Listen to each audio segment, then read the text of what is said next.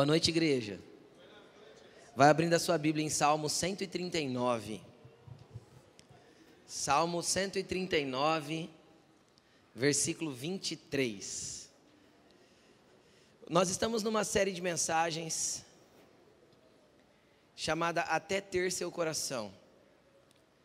Falando do coração de Deus, é óbvio. Porque se tivermos o coração de Deus, o nosso coração está parecido com Ele. Amém? Então nós estamos nessa série e nós não vamos encerrar essa série por enquanto, nós vamos estender ela no mês de julho. Eu tenho bastante coisa para falar sobre isso, a também tem bastante coisa ainda para falar sobre isso. E nós vamos esticar esse assunto um pouquinho. Nós entendemos de Deus de continuar. Tem coisas ainda no nosso coração que nós queremos compartilhar. E a mensagem de hoje é os caminhos do coração. Os caminhos do coração. Hoje nós vamos falar um pouquinho a respeito dos caminhos que o nosso coração cria. E dependendo do tipo de caminho que o nosso coração cria, nós podemos nos aproximar ou nos distanciar de Deus. Amém? Ou nos aproximar ou nos distanciar de Deus. Então eu gostaria que você abrisse a sua Bíblia no Salmo 139, versículo 23. Acharam? Amém? Vamos orar. Jesus, nós te agradecemos por essa palavra. Pedimos que o Senhor venha agora sobre nós, Pai, que haja uma quietude na nossa alma e um despertar no nosso espírito para receber essa palavra. Em nome de Jesus, que nós possamos ela, receber essa palavra de forma profunda, a realmente reposicionar o nosso coração conforme o teu querer. Fala conosco, Senhor, nos coloca na direção certa, nos dê entendimento claro. E em nome de Jesus eu te peço que essa palavra, Senhor, possa mexer com o nosso interior, que ela não seja mera informação, mas que ela seja agente de transformação trazendo, Senhor, graça e bênção para as nossas vidas, em nome de Jesus. Amém. Amém. Salmo 123, 139, versículo 23 vai dizer o seguinte: Sonda-me, ó Deus. Eu quero que coloca na coloca na versão Almeida. Sonda-me, ó Deus, e conhece o meu coração. Prova-me e conhece os meus pensamentos. Primeira coisa que eu quero chamar a sua atenção.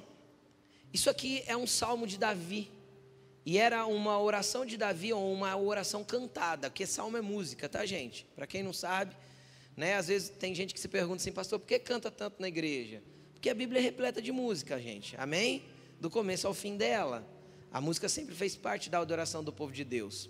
Como adoração, como arma de guerra, como estabelecimento de território, tudo isso, pra, tudo isso foi usado música na Bíblia. Mas vamos lá, o assunto não é esse. Então Davi disse assim: Olha, Senhor, sonda o meu coração, sonda-me, Senhor, e conhece o meu coração, prova e conhece os meus pensamentos.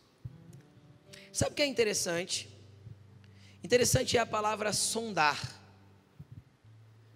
Porque sondar não é olhar superficialmente. Sondar não tem a ver com eu dar uma olhadinha e ver o que, que é. Quando a gente fala de sondar, a palavra lá no hebraico é a palavra shakar, que significa pesquisar, examinar, explorar. E a tradução que eu mais gosto é esquadrinhar. Por quê? Porque uma sondagem é algo que eu quero buscar minuciosamente. Tem algumas traduções que fala esquadrinhe o meu coração. O que é esquadrinhar, querida? É como se Deus pegasse o seu coração, pusesse em cima de uma bancada, pegasse uma faca e picasse ele em pequenos pedacinhos até que ele encontrasse cada cantinho do seu coração. E obviamente que eu não estou falando do seu coração como máquina de bombear sangue, como instrumento de bombear sangue. Mas estou falando da essência do seu ser que tem aqui dentro. Então, o que eu acho interessante na oração de Davi é o desejo que ele tinha para que ele fosse sondado.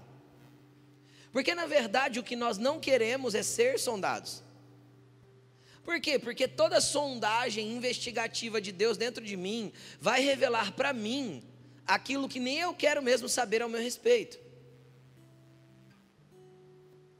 Todas as vezes que eu tenho a ousadia de pedir para Deus, Deus, sonda o meu coração, esquadrinha ele, pica tudo, vê cada cantinho, Eu estou pedindo para Deus conhecer a exatidão de tudo que eu sou e a essência de todo o meu ser. E por muitas vezes nós ficamos com orações superficiais, focadas apenas naquilo que nós precisamos, queremos, desejamos.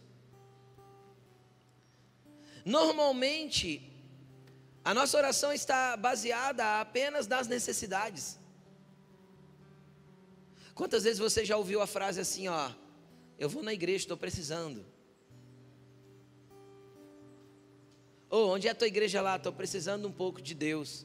É óbvio que Deus vai suprir a tua necessidade, porque essa necessidade quem está clamando é a tua alma lá dentro, precisando de Deus, de um alento, de um consolo, de uma direção. E, e glória a Deus que Deus às vezes usa essa necessidade para te atrair. Mas o que eu estou tentando te ensinar nessa, nessa noite é para você não ficar apenas na esfera da necessidade. Porque senão o seu relacionamento com Deus vai se basear numa mera mendicância. Onde você pede, pede, pede, pede, Deus tem que te dar, te dar, te dar, te dar, e o dia que Deus não te deu, você fica bravinho. Ou ofendido com Deus, porque as coisas não aconteceram do jeito que você imaginava, do jeito que você idealizou. Não é essa a oração de Davi. A oração de Davi é pedindo algo muito mais profundo. E sabe o que eu acho interessante? Davi, Davi não viveu nos dias que nós vivemos, porque nós vivemos num tempo na onde Jesus, ele trouxe o um entendimento para nós do quanto é importante as coisas do coração. Jesus ele trouxe o um entendimento para nós, por exemplo, de que se eu olhar para uma mulher e cobiçá-la, ou seja, desejar obter aquela mulher ou desejar ter aquela mulher num ambiente promíscuo, no meu coração eu já cometi adultério com ela. Ou seja, Jesus tira da esfera exterior e coloca e traz para a esfera interior. Quem consegue entender o que eu estou falando? Já nos dias de Davi, ele não vivia isso, por quê? Porque Davi vivia no tempo da lei. E na lei era o seguinte: o importante era o que você exteriorizava. Não tem problema que você olhou para a mulher do outro e desejou no coração, desde que você não cometesse adultério, você continuava sendo correto. Não tinha problema você tinha vontade de matar o outro, desde que você não matasse, você continuava sendo correto. Não tinha problema você ter inimigos. Ame os que te amam, odeie os seus inimigos. Então não tinha problema nutrir ódio. Quem está entendendo o que eu estou falando? Por quê? Porque no, na velha aliança, tudo que importava era o externo, era como se manifestava externamente as suas ações. E Davi vivia nesse tempo. Só que Davi compreendia que o externo não era suficiente, mas ele percebeu que o interior também tinha grande valor para Deus. Por quê? Porque quando ele peca, deitando-se com uma mulher que não era dele, a oração dele clamando perdão para Deus em, na parte da sua oração, depois que ele pede perdão, se arrepende, confessa. Uma das coisas que ele diz é assim a Deus: um coração contrito e quebrantado, o Senhor não desprezará. Se o Senhor quisesse sacrifícios, eu dava. Cara, Davi entendeu que aqueles sacrifícios que limpavam exteriormente não tinham poder de mudar interiormente. Então a oração dele foi assim: Deus, muda aqui dentro. Sonda aqui dentro, vê se tem alguma coisa que não condiz com você. E isso apontava já para a nova aliança, isso já apontava para aquilo que Jesus faria. Quem está entendendo o que eu estou falando? Transferindo o que era meramente do lado de fora para as realidades do nosso ser interior, que valem tanto para Deus quanto aquilo que nós manifestamos.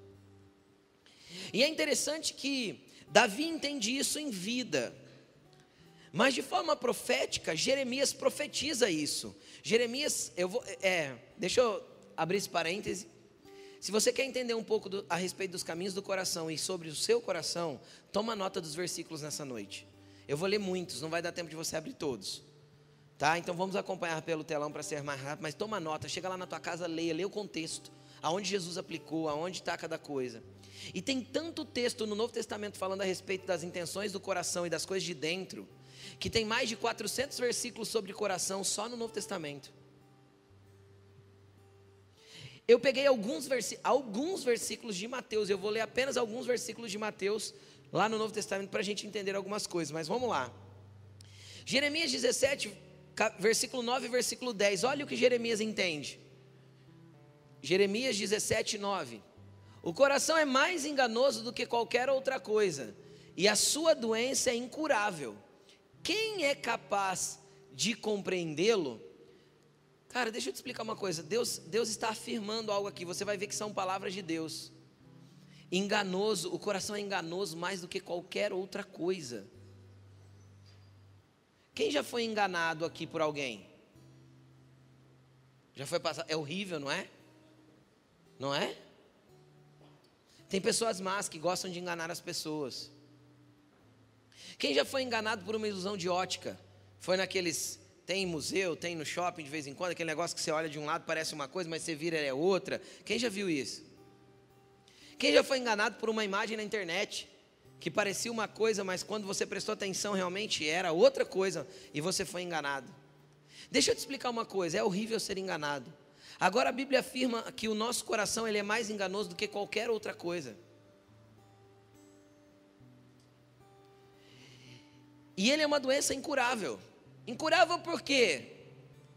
Porque Jeremias estava inserido na velha aliança, no velho testamento, na velho, na, no velho modo de agir. Se o coração era algo interno, como um sacrifício, como uma, um rito religioso poderia limpar algo que é lá dentro.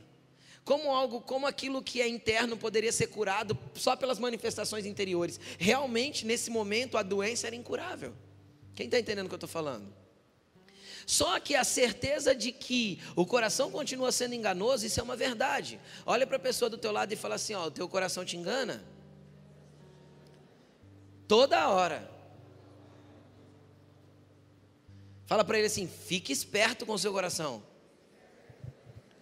Aí o que que Deus continua declarando? Olha aqui o que Deus declara, versículo 10. Olha que interessante. Eu sou o Senhor que faz o quê? Sonda o coração não é superficial que ele trata, e ele examina a mente. Para quê? Para recompensar cada um de acordo com a sua conduta e de acordo com as suas obras. Agora, olha que interessante: a recompensa vem pela conduta e pela obra. Só que muitas vezes, a obra que nós externamos não é a realidade das intenções que estão dentro. Por isso que Deus antes analisa o coração e prova a mente para ver se aquilo que você exteriorizou é a verdade do que está dentro de você. Eu vou dar algum exemplo, eu vou dar um exemplo para você entender.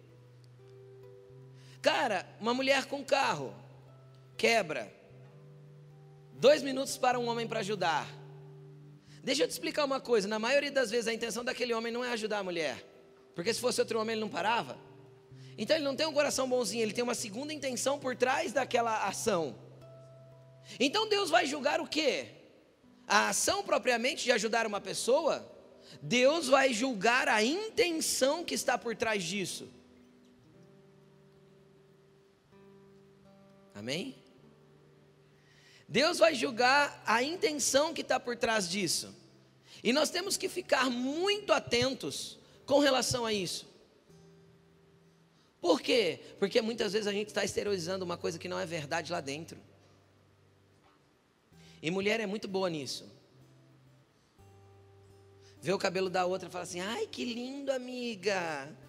Olha, que gracinha. A hora que ela vira as costas, fala assim: credo, ficou horrível.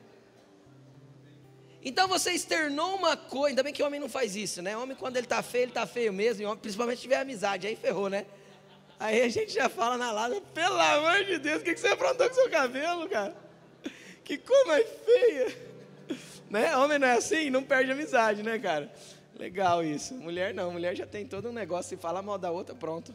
A outra é assim, mocreia, quem que ela acha que é? Ah, eu estou bem nessa roupa. Ai, amiga, não, não ficou assim tão legal. Por dentro você está assim, que coisa ridícula. E obviamente não é para você deixar de ser educada, tá, mulher? Não é para ser mal educado com os outros, porque nem sempre falar o que pensa é, é viável dentro da situação. Amém? É falta de sabedoria, muitas vezes falar o que pensa. Porém, o que eu estou tentando explicar para você é que se isso se tornou um costume na tua vida e todas as suas atitudes externas não condizem com a realidade do seu interior, isso está te levando para um caminho ruim. Amém? Pastor, como eu consigo verificar isso? Que jeito que isso acontece? Isso era profético. Jeremias estava falando profeticamente, ele era um profeta do Velho Testamento. Aí Jesus chega ensinando algumas coisas lá no Novo Testamento. Vamos ver? Vamos começar com Mateus 6, 21.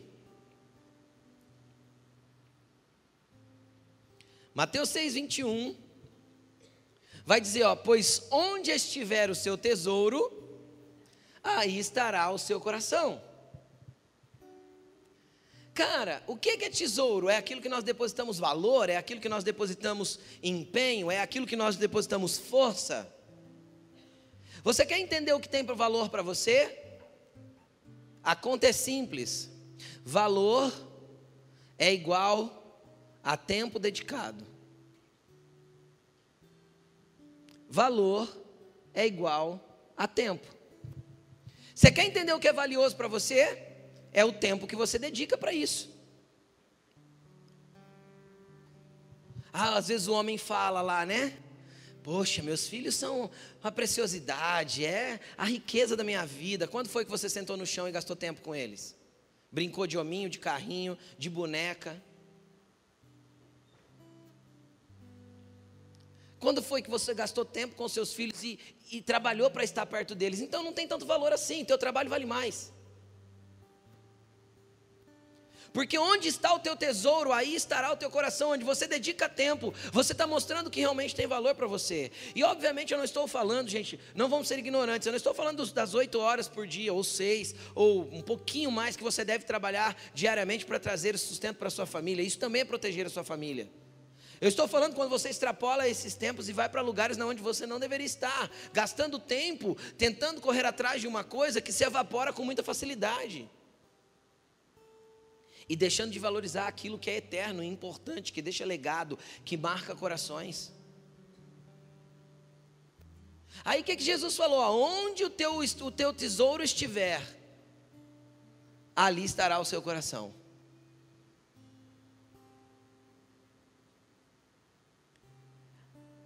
Onde o seu, o seu tesouro for colocado, ali estará o seu coração. Quantas vezes a mãe faz do filho um ídolo? Porque ele é o seu tesouro principal. E não tem problema dedicar amor para o filho, mas se você coloca ele numa bolha, você impede ele de se tornar aquilo que Deus gostaria que ele fosse.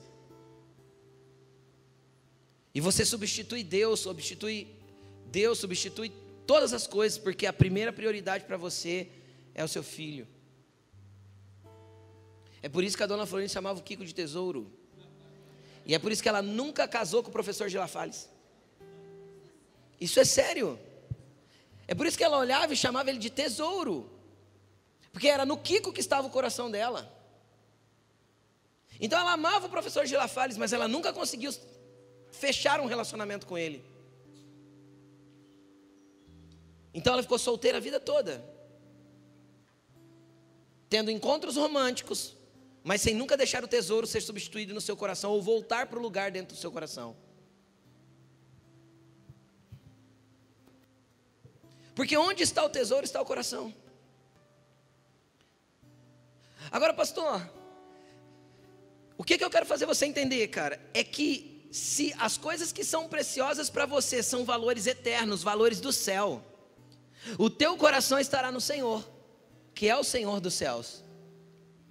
Mas se os teus tesouros e os teus valores são coisas da terra, se é o dinheiro, a posição, o cargo, o lugar, o status, a aparência. Se o teu coração e os teus valores estão na terra, o teu coração estará na terra. Então, valores na terra, coração na terra. Valores no céu, coração no Senhor. Quais são as coisas que são importantes para você? Lembra que valor é igual a tempo. Se você alinhar o tempo, você vai entender onde está o teu coração. E sabe o que é interessante? Que esse versículo diz onde. Onde fala de lugar. Por isso que eu estou dizendo, se as, as coisas que são valiosas para você são as coisas daqui, e não tem problema ter coisas de valor aqui. Amém? Não tem problema. Desde que os princípios que eu aplico nesses valores estejam alinhados com os princípios do céu. Então o meu coração está no Senhor. Pegou? Amém? Quero ler mais um texto com você. Nós vamos para Mateus 15, 18. Do 18 ao 20.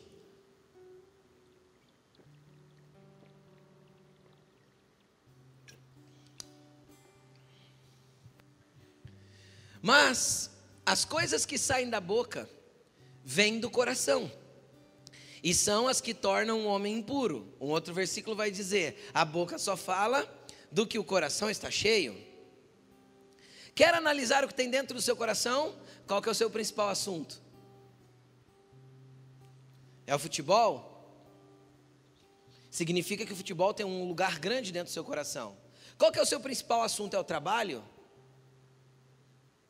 Qual que é o seu principal assunto? É mulher? É roupa? Cara, o que sai do seu coração? E sabe o que é interessante quando eu falo de principal assunto? É que normalmente esses assuntos não saem no ambiente religioso. No ambiente religioso eu me contenho, porque eu ainda penso como no velho, na velha aliança. Eu ainda penso que eu não posso externar perto dos outros aquilo que me denuncia por dentro, então eu me contenho quando eu estou em ambientes religiosos. Aí esses, essas coisas verdadeiras que existem no coração, que é manifesta pela minha fala, normalmente vão se manifestar nos ambientes informais. Cara, quantas vezes eu já cheguei numa rodinha, a rodinha mudou, a rodinha mudou de assunto. Agora preste atenção, se precisa mudar de assunto porque eu cheguei, uma rodinha dessa não tem consciência de quem é Deus.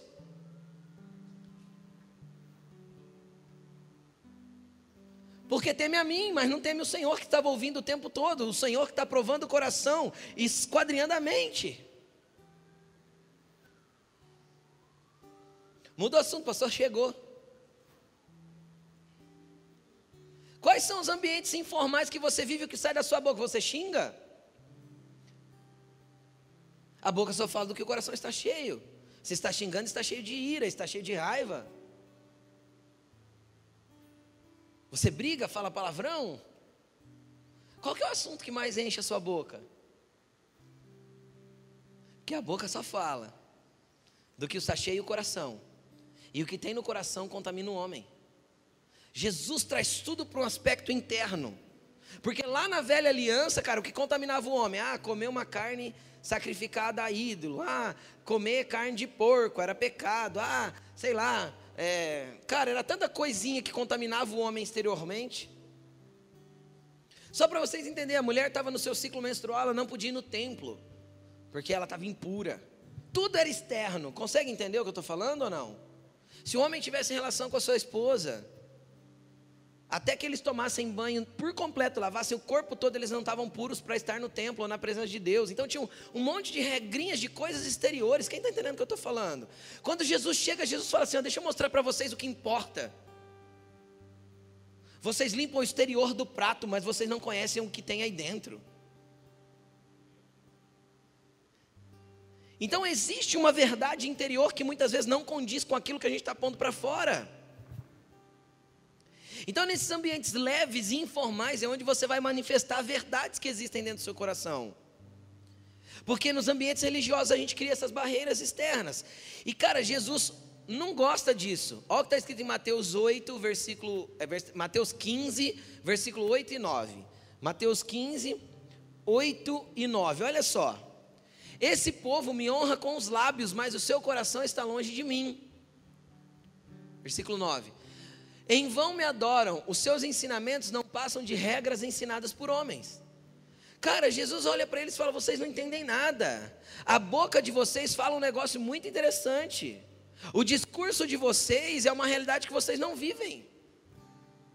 E cara, e como tem evangélico blá blá blá? Não é? Evangélico 71. 71 é evangelicado ainda, sabe assim? Aquela coisa de meio espiritualizado. Não, porque eu também sou evangélico.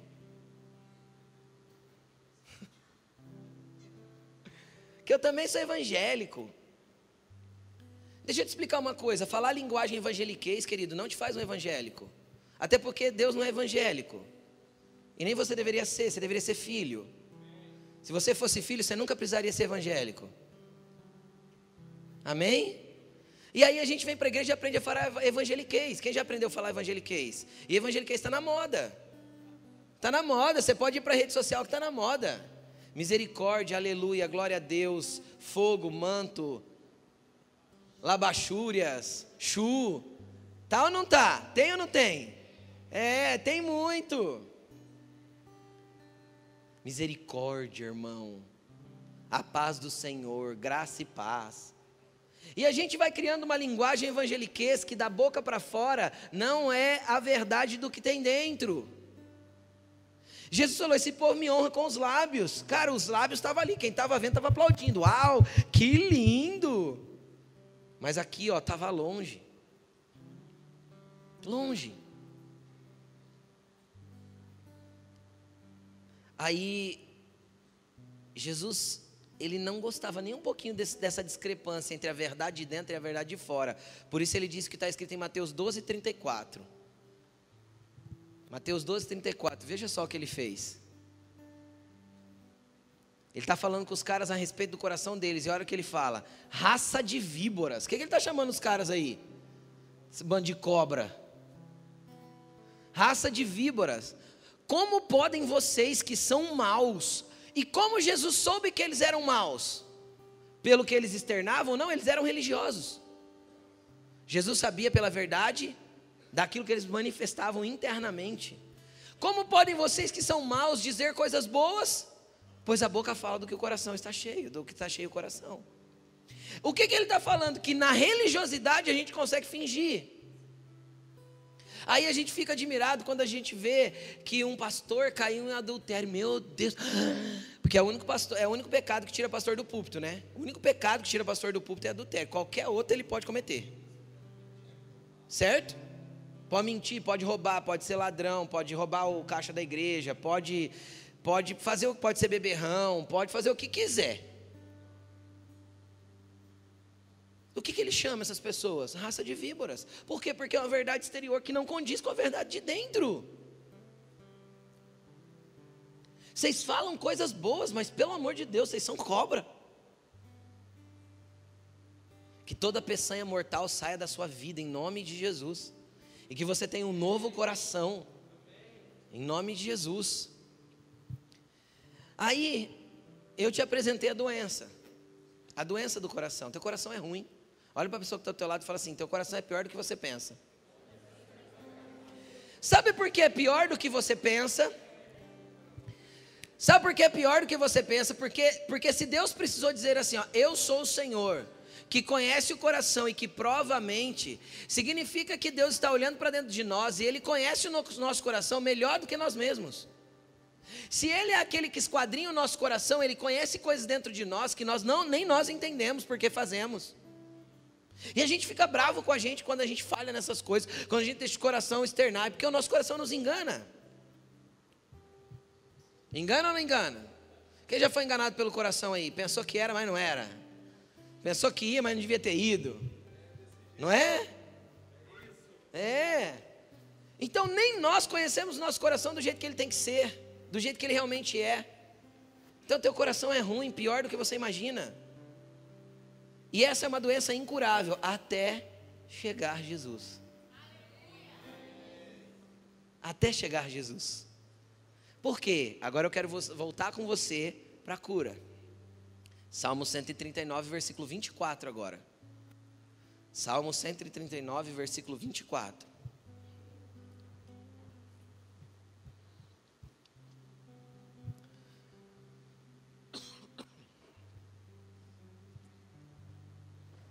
Ele disse assim: Vê se há em mim algum caminho mal. O versículo anterior a gente leu é o que?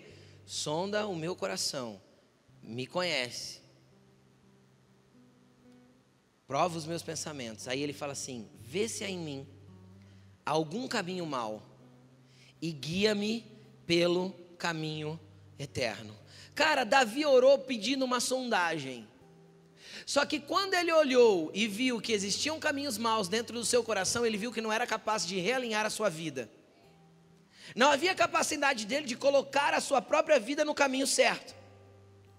Então ele olha para o Senhor e fala assim: Deus, se há em mim algum caminho mau, guia-me para o caminho eterno. Entendeu? Retraça a minha rota. E por que ele está falando de caminho? O que, que é caminho? Essa palavra caminho no original é a palavra derek. Que, que significa, pastor? No dicionário significa estrada, caminho, jornada, uma maneira de viver referindo-se ao curso da vida. Entendeu? Aí eu entendo porque o filho dele, Salomão, faz a seguinte declaração em Provérbios 4, 23, onde ele diz: De tudo o que se deve guardar, guarda o seu coração, por quê? Porque dele procede todos os caminhos da vida. Então entenda uma coisa: o lado que o seu coração estiver tendencioso são caminhos que você vai construir. E esses caminhos podem estar te levando para longe de Deus. Pode ser que o teu coração está te conduzindo para caminhos que vai te afastar de Deus cada dia mais. Pode ser que o teu coração está construindo caminhos que vai te distanciar do que Deus tem para você. Pode ser que o teu coração está te enganando e construindo caminhos que vai te levar para um caminho mau. E do que, que Salomão falou em Provérbios 4, 23, de tudo que se deve guardar. Ou seja, tem várias coisas que nós guardamos, sim ou não? Cara, se você mora, num, você mora numa casa, você sabe o que eu estou falando.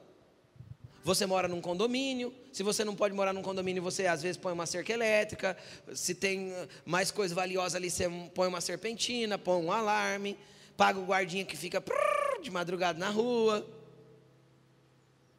Eu tô, eu tô, eu tô mentindo, gente? Por quê? Porque você está guardando os seus bens. E tem problema, pastor, guardar os bens? Não. Mas de tudo que você deve guardar, Dê prioridade para o teu coração. Porque o teu coração pode criar um caminho que te leva para um lugar tão ruim, tão distante de Deus, tão distante das verdades eternas. As suas escolhas e o seu coração, ele vai criar caminhos que muitas vezes, para voltar, cara, é um baita de um retorno. E às vezes o Espírito Santo, chamado GPS, está gritando na sua orelha, recalculando rota, e você vai em frente brigando contra o Espírito Santo, recalculando rota, e você vai em frente brigando contra o Espírito Santo. Cara, a hora que você vê o retorno, ficou tão longe. Agora, sabe o que eu amo Jesus? É que quando a gente cria, se a gente se um dia, um dia a gente se entregou para Ele, falou: Deus, eu entrego a minha vida.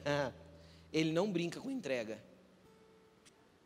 Porque quem foi comprado por ele não está à venda mais, mesmo mesmo que o seu coração fuja, cara. Vai chegar um momento que Jesus vai colocar um muro no meio da tua estrada. Só que aí a pancada vai ser forte. Porque no muro eu trombo. Quem já trombou num muro quando estava com o coração perdidinho aí? Também já. Cara, foi um baque, pau! Você fica até tonto. Aí o Espírito Santo fala assim: vem cá, vou te guiar, vou te guiar para o caminho eterno. Vou te guiar para o caminho que aponta para a eternidade. Vou te guiar para o caminho de volta para o meu colo, para o relacionamento comigo, para minha casa, para minha vida. Vem, vem que eu vou te guiar. Cara, e nem, então nem todo muro, nem toda pancada, nem, todo, nem toda perda é, é ruim. Às vezes é dor, mas não é ruim. Porque nem toda dor é ruim. A dor de crescimento é boa. E às vezes Deus só está te fazendo crescer. E aí o que, que acontece? Acontece que o nosso coração vai criando esses caminhos e a gente tem que entender que existe um caminho eterno. E esse caminho eterno é o lugar que Deus nos quer caminhando. Só que é uma obra completa e exclusiva do Espírito Santo nos recolocar nesse caminho de volta. Davi já entendeu isso. Senhor, guia-me pelo caminho eterno. Eu não sei ir. Cara, como é fácil da gente entender hoje? A gente tem GPS. É ou não é fácil da gente entender hoje? Cara, o Espírito Santo é o GPS da tua vida. O Senhor é o GPS que quer guiar você para os lugares que Ele quer te levar. E sabe o que, que faz a gente normalmente ignorar a voz do Espírito Santo? A mesma coisa que faz os homens ignorarem a voz da mocinha do GPS. Orgulho. Pensar que sabe um caminho melhor. É ou não é assim? É. Quem já brigou com a, com a mulherzinha do GPS aí? E quem já brigou com o Espírito Santo? Porque ele queria te levar para um lado, você tinha certeza que estava errado, só que o teu coraçãozão estava lá, tendencioso, criando um caminho, e você se lançou. Foi que foi. E deu com a cara no muro. Se lambuzou, se deu mal. Volta arrependido, Jesus. Tem jeito de fazer alguma coisa com esse ser? Jesus quer te conduzir para o caminho eterno, querido. Jesus quer te levar de volta. Isso é tão verdade que Ezequiel profetizou a realidade do que Jesus faria. Vamos para Ezequiel 36, 25. Ezequiel 36, 25.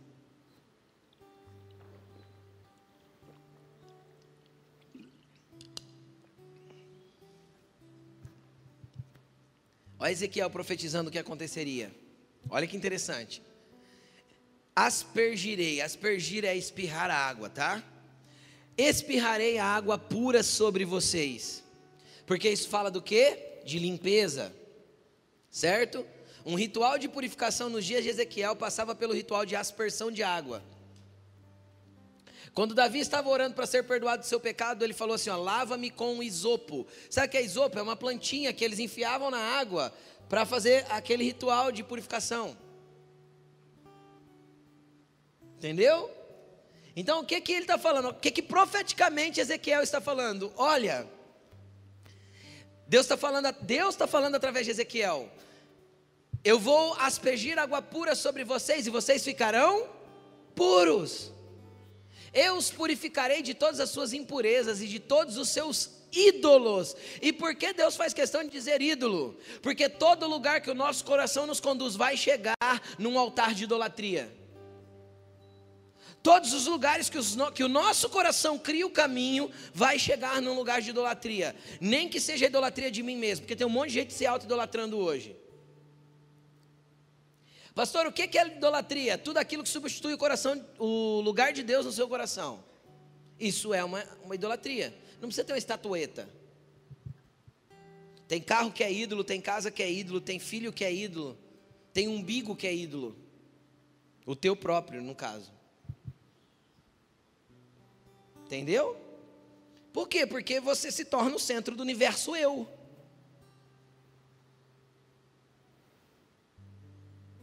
E nós somos estimulados a isso hoje. Permita-se. Não é assim? Permita-se. Você pode afinal você merece. E aí Satanás enche a nossa mente com essas frases é, construídas ao longo da, da, da, história dos últimos 60 anos, impregnadas na realidade da nossa cultura. E aí o dia que teu coração começa a te, lugar pra, te levar para lugar ruim, você entende que está errado, mas tem uma voz falando dentro de você. Deus te entende. Afinal, Ele te ama. Vai, só se joga. Não é assim? Não é isso que é pregado nos nossos dias? É, deixe o seu coração te conduzir para o lugar que o teu coração quiser ir. Só que eu nunca vi ninguém ser conduzido pelo, pelo coração e chegar num lugar bom. Nunca vi. Porque enganoso é o coração. E sem Jesus tem, é uma doença incurável.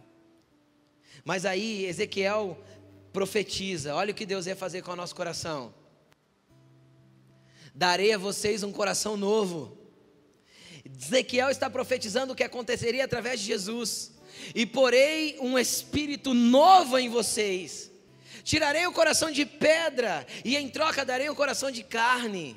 27. Porei o meu espírito em vocês e os levarei a agir segundo os meus decretos e fielmente as minhas leis.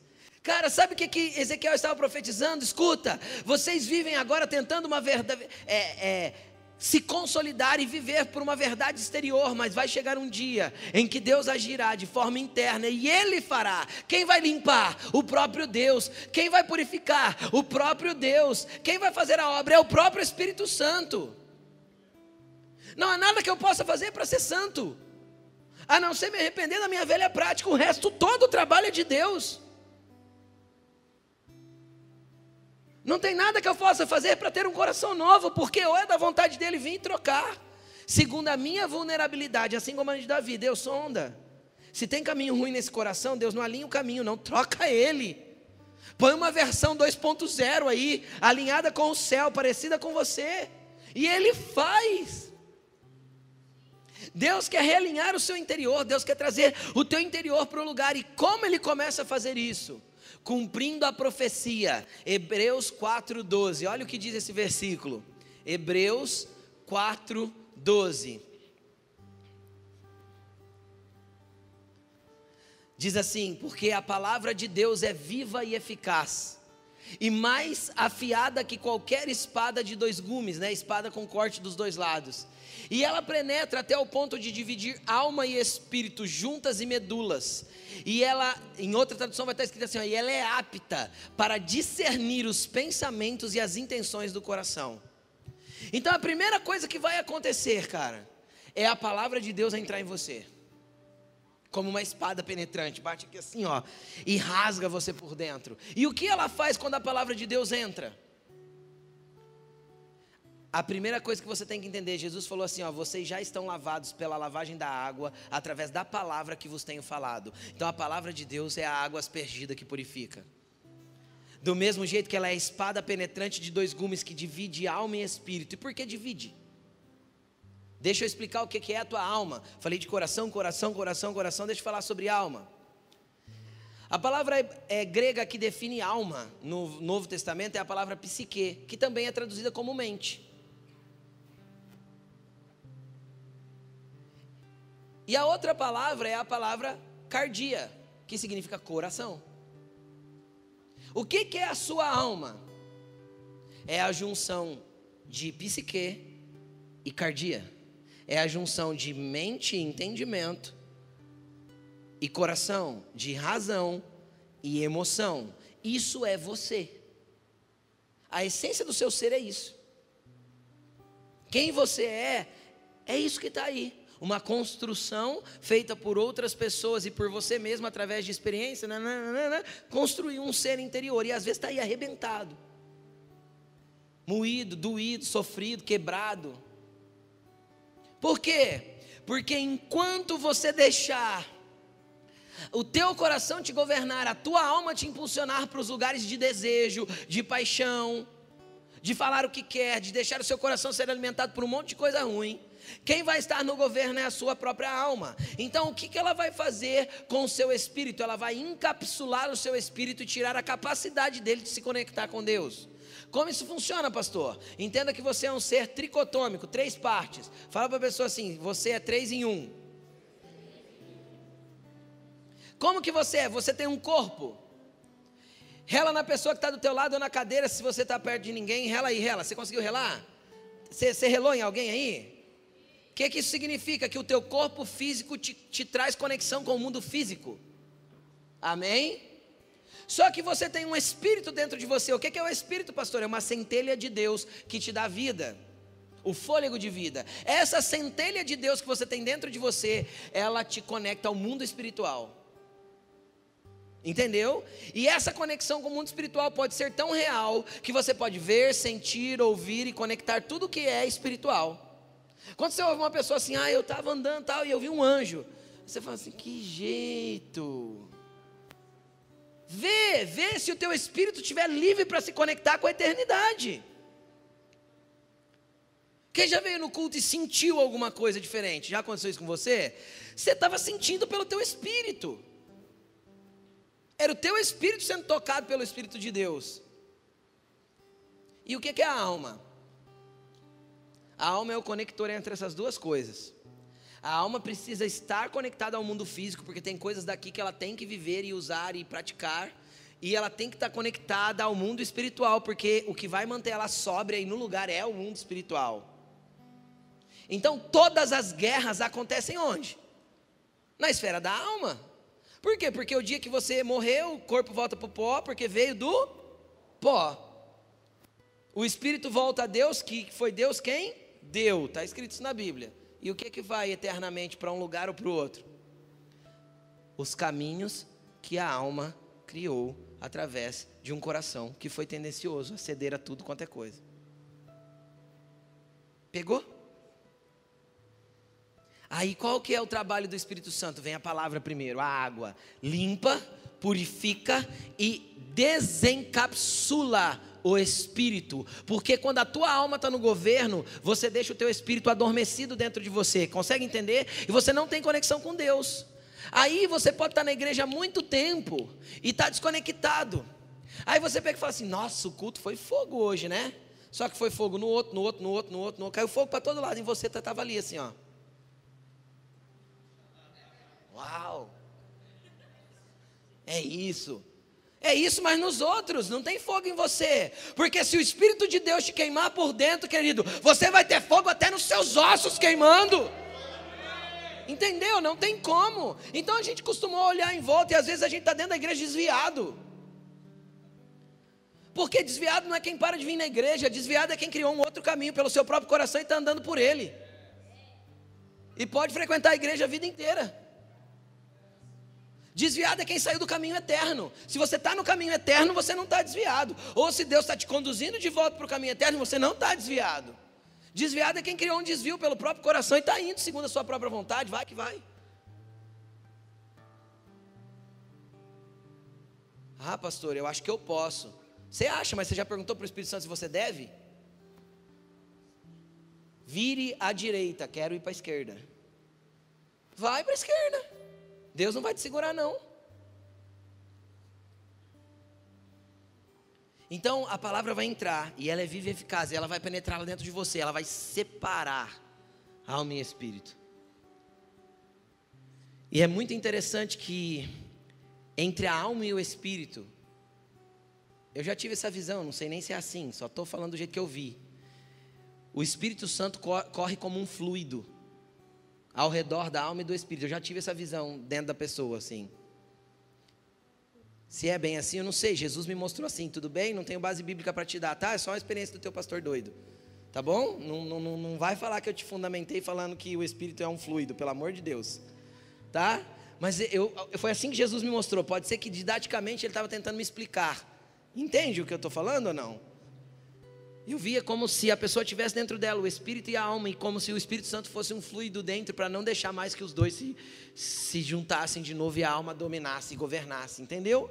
Então o Espírito vai entrar, cara, como uma espada, vai separar. Então você vai se sentir conectado com Deus de novo. E aí acabou o trabalho. Como é se, se a, a palavra purifica, a palavra transforma, a palavra muda. Então não existe cristão que diz que está sendo transformado por Deus que não conhece as Escrituras. Porque a palavra que entrou e separou, ela não pode ser a mesma palavra que vai colocar o coração no lugar, porque isso precisa ser diário e contínuo. Porque todo dia o meu coração quer se desviar. Sim ou não? Então, se você ler só o versículo do dia, ou de vez em quando abre a caixinha de promessas, ou tem a Bíblia aberta no Salmo 23 em cima da estante, isso não te alimenta e não nutre o teu interior para ser fortalecido, para não ir para as vaidades do seu coração. Amém? Aí por último, eu quero ler com você João 3, versículo 5. João 3, Evangelho de João 3, capítulo 3, versículo 5. Teve um homem que era muito religioso, chegou em Jesus, o nome dele era Nicodemos, chegou em Jesus e falou assim: Jesus, o que eu faço para herdar a vida eterna? Como que eu faço para te seguir, para ter o reino dos céus? Jesus olhou para ele e falou assim: Nicodemos, você tem que nascer de novo. Deus, mas eu sou evangélico. Nicodemos não falou isso. Nicodemos falou: Deus, eu sou mestre da lei. Jesus conhece a lei todinha. Todo mundo me respeita. Estou aqui de noite porque se eles verem eu com o Senhor, vai dar BO para mim lá. Foi por isso. Ele foi de noite falar com Jesus escondidinho, na mocó. Aí Jesus olha para ele e falou: Nicodemos, tem que nascer de novo. Deus, ô, Jesus, como eu posso entrar na barriga da minha mãe e nascer outra vez? Eu já sou grande. Aí Jesus responde isso aí para ele, ó. Digo a verdade. Ninguém pode entrar no reino de Deus se não nascer da água e do Espírito. A água é a lavagem pela palavra. É aquela que entrou e mudou, que te trouxe para frente na hora do apelo, que fez você levantar a mão. Quem veio no apelo sem querer e levantou a mão sem perceber quando, quando entregou a vida para Jesus aí? Ah, seja sincero e verdadeiro, não é? A hora que você viu, você estava lá, o Espírito Santo te fez assim, ó, te colocou, porque a obra é toda dele. A obra é toda dele. Você veio na igreja não entendeu nada, aí você chegou em casa e falou para a esposa assim: legal lá, né? Aí a esposa fala assim: foi incrível. Graças a Deus. Vamos continuar indo, amor? Vamos. Não entende nada e não precisa entender. É uma obra do Espírito Santo que Ele está separando as coisas dentro de você, colocando ordem, mexendo no teu interior. Você está percebendo que sem Ele a vida não faz sentido. É Ele mexendo tudo aqui dentro. E você está nascendo da água e está nascendo do Espírito aí dentro. Você está nascendo de novo. E aí ele continua. O que nasce da carne, o que tem os desejos do coração, sempre tendencioso para aquilo que a carne quer, sempre do jeito que o meu coração quer, é carne. Mas quem nasce do Espírito é Espírito. Jesus quer que você seja Espírito. E não é para você evaporar daqui do teu corpo, que isso aí já vai acontecer mesmo um dia, você vai morrer. É para você viver no Espírito, andar no Espírito. É para você nunca mais deixar o teu coração tomar o controle. Porque ele é teimoso, ele pega o controle de volta, sim ou não? Sim. Tem dia que a gente não está bem, o emocional está zoado, a gente vive a era das crises emocionais. Sim ou não? Por causa de bobeira que a gente não aprende a lidar. E tem dia que o nosso coração engana a gente, zoa, dá cada rasteira. Para onde você vai? para a palavra que é viva e eficaz e para o Espírito que pode colocar tudo em ordem de novo. Agora, o que, é necessário? É necessário nascer de novo. Porque quando você deixar o Espírito sondar o teu coração, mostrar a verdade do que tem aqui, aí dentro, e você fala para ele, Deus, conduz-me pelo caminho eterno, ele vai começar uma obra na tua vida, na água e no Espírito. E Ele vai te conduzir para o caminho eterno. Ele vai te realinhar com a vontade dEle. Você vai nascer de novo, você será uma nova criatura. E, vo, e o, que, o que, eu peço para você analisar? Ai, pastor, eu frequento a igreja há 16 anos. Há quatro anos atrás, você era o mesmo de quem você é hoje? Se sim, isso significa que a obra do Espírito Santo não está sendo eficaz em você. Você não está deixando ele mexer. Porque a obra do Espírito é uma conversão diária das coisas que o meu coração ainda desejam para as coisas que ele deseja. Conversão é todo dia. Conversão é todas as vezes que eu quero ir para outro lugar e eu vejo que está errado. Então eu faço uma conversão. Quem já tirou carta? Eu faço uma conversão e volto para o caminho eterno. Eu faço uma conversão de novo e volto para o caminho eterno. Quando eu percebo que o meu coração é aquela antiga música que a Aline Barros cantava, que é uma canção do Davi Fernandes. Se o meu corpo errar o caminho, o meu coração clamará por ti. Ele abraça-nos com a sua misericórdia. Então é isso. Às vezes o corpo erra o caminho, as emoções te enganam. Ei, você não tem que viver pela tua alma, se as tuas emoções estão afloradas aí, tem um monte de coisa ruim e você não consegue entender suas emoções, hoje você vai abrir o teu coração e falar: Senhor, sonda-me, porque Ele vai entrar, Ele vai separar alma e espírito, e Ele vai trocar o governo da tua vida, Ele vai tirar o teu coração do piloto, e Ele vai falar: Pode deixar comigo, que eu te recoloco no caminho eterno. Coloque-se de pé. Peça para nascer de novo. O apóstolo Paulo disse assim: ó, a lei do pecado e da morte governou a minha vida até quando? Até quando a lei do espírito de vida foi impressa dentro de mim.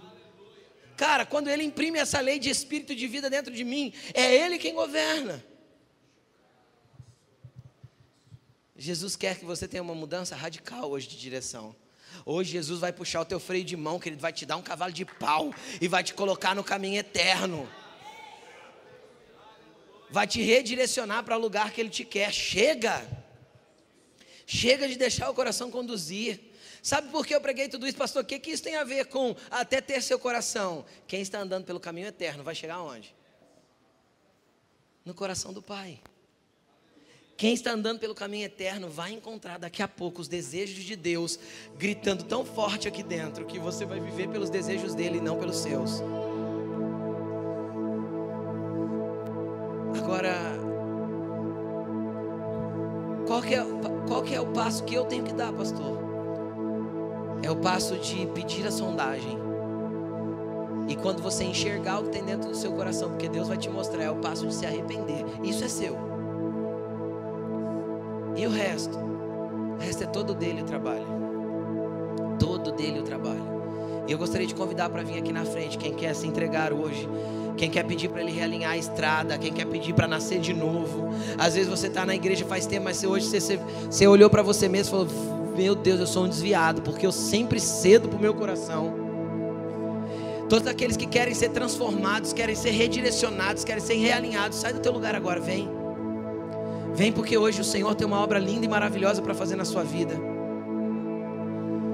Vem porque hoje o Senhor quer alinhar a sua vida no centro da vontade dEle, na direção que Ele tem.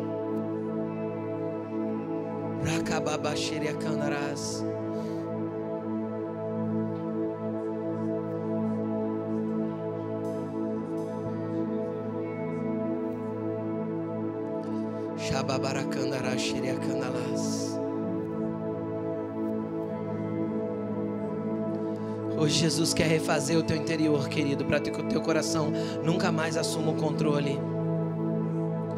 Para que o teu coração nunca mais assuma um lugar que não é dele. Se as suas palavras ainda são cheias de coisas que não têm a ver com Deus, Ele te chama hoje para realinhar o seu coração. Vem.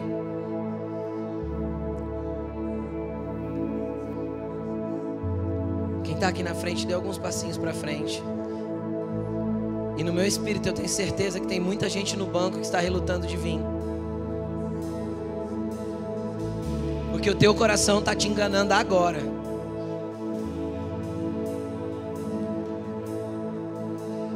Senhor, em nome de Jesus, nós damos uma ordem agora que toda estrutura de orgulho seja tirada de corações que estão no governo.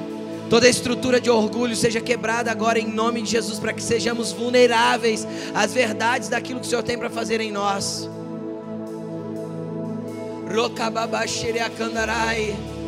Nós precisamos de um coração, Senhor, ensinável e de um coração que é guiado pelo caminho eterno. Você que está no seu lugar, comece a levantar a sua oração. Comece a analisar as suas palavras aonde você dedica tempo, analisa onde está o teu coração e começa a pedir um ajuste para Deus.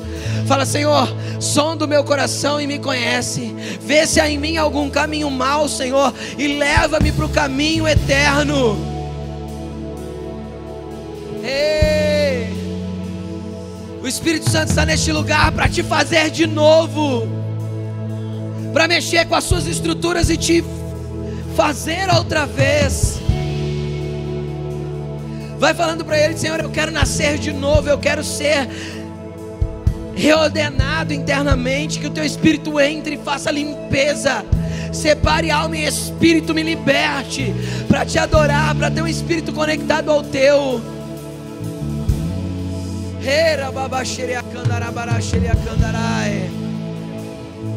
Vem, Santo Espírito.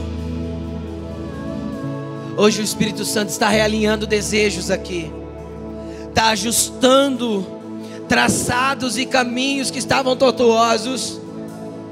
Hoje o Espírito Santo quer que você renda os seus desejos para viver a vontade dEle. Hoje o Senhor está tirando desvios para te trazer de volta para o caminho eterno. Ele te faz nascer de novo, ser uma nova criatura, não mais estimulado pelos desejos do mundo ou por conceitos distorcidos da verdade. Hoje o Senhor quer trabalhar no seu interior para que através da graça a realidade do coração dele seja seja impresso no seu. Às vezes seu corpo errou o caminho por muitas vezes, querido. Às vezes teu coração te enganou tanto, chega, dá um basta hoje. Jesus não quer mais que você seja enganado pelo seu coração. Existe um caminho eterno que te conduz ao coração dele, e ele te comprou com preço de sangue para você nunca mais ser abandonado, perdido ou deixado para trás. Você pertence a ele. Você tem um pai que te conduz por esse caminho. Você não anda sozinho. Você tem uma família de fé que vai junto com você. Então entra nesse caminho e nunca mais desista de Jesus. Tem uma obra linda e maravilhosa que o Espírito Santo começou na sua vida hoje, querido. E conforme você vai caminhar, for caminhando com Ele, você vai perceber que muitos caminhos estavam errados e essa correção de caminhos vai ser feita por Ele. Que seja leve a ação de Deus na sua vida, processual, gradativa e leve, porque é Ele quem faz. Você só precisa tomar uma decisão de não querer mais ser enganado pelos seus desejos pecaminosos. Tem grandes coisas para Jesus fazer na sua vida. O caminho eterno te conduz ao coração do Pai. O caminho eterno te conduz ao coração do Pai. Obrigado, Jesus. Presta atenção aqui, eu quero ler um último versículo com você. Mateus 5:8. Olha o que está escrito em Mateus 5,8.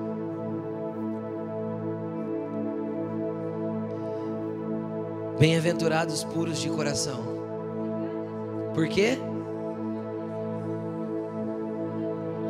E eles não verão apenas na eternidade. Eles já podem ver através dos olhos espirituais. Quem que é bem-aventurado? Felizes. Quem quer ser feliz aí? Agora você tem capacidade de purificar o teu coração? Você não tem. Você tem capacidade de ser santo? Não tem. Mas Jesus te santificou. E a manutenção da santidade te leva à pureza. Então seja santo como Ele é santo, porque Ele vai te conduzir para um lugar de pureza. E os puros verão a Deus. Os puros verão a Deus. Feche os seus olhos e fala: Senhor, eu quero te ver. Purifica o meu ser por completo. Purifica o meu ser por completo. Eu quero te ver, eu quero te ver, eu quero te ver. Abre os meus olhos espirituais para que eu te veja. Peça isso para Ele. Abre os meus olhos espirituais para que eu te veja. Abre os meus ouvidos espirituais para que eu te ouça. Abra, Senhor, os meus sentidos espirituais para que eu te toque, te sinta. Sinta seu cheiro, seu perfume, Jesus. Abra os meus sentidos espirituais para que eu possa dançar contigo. Ganhar o teu abraço.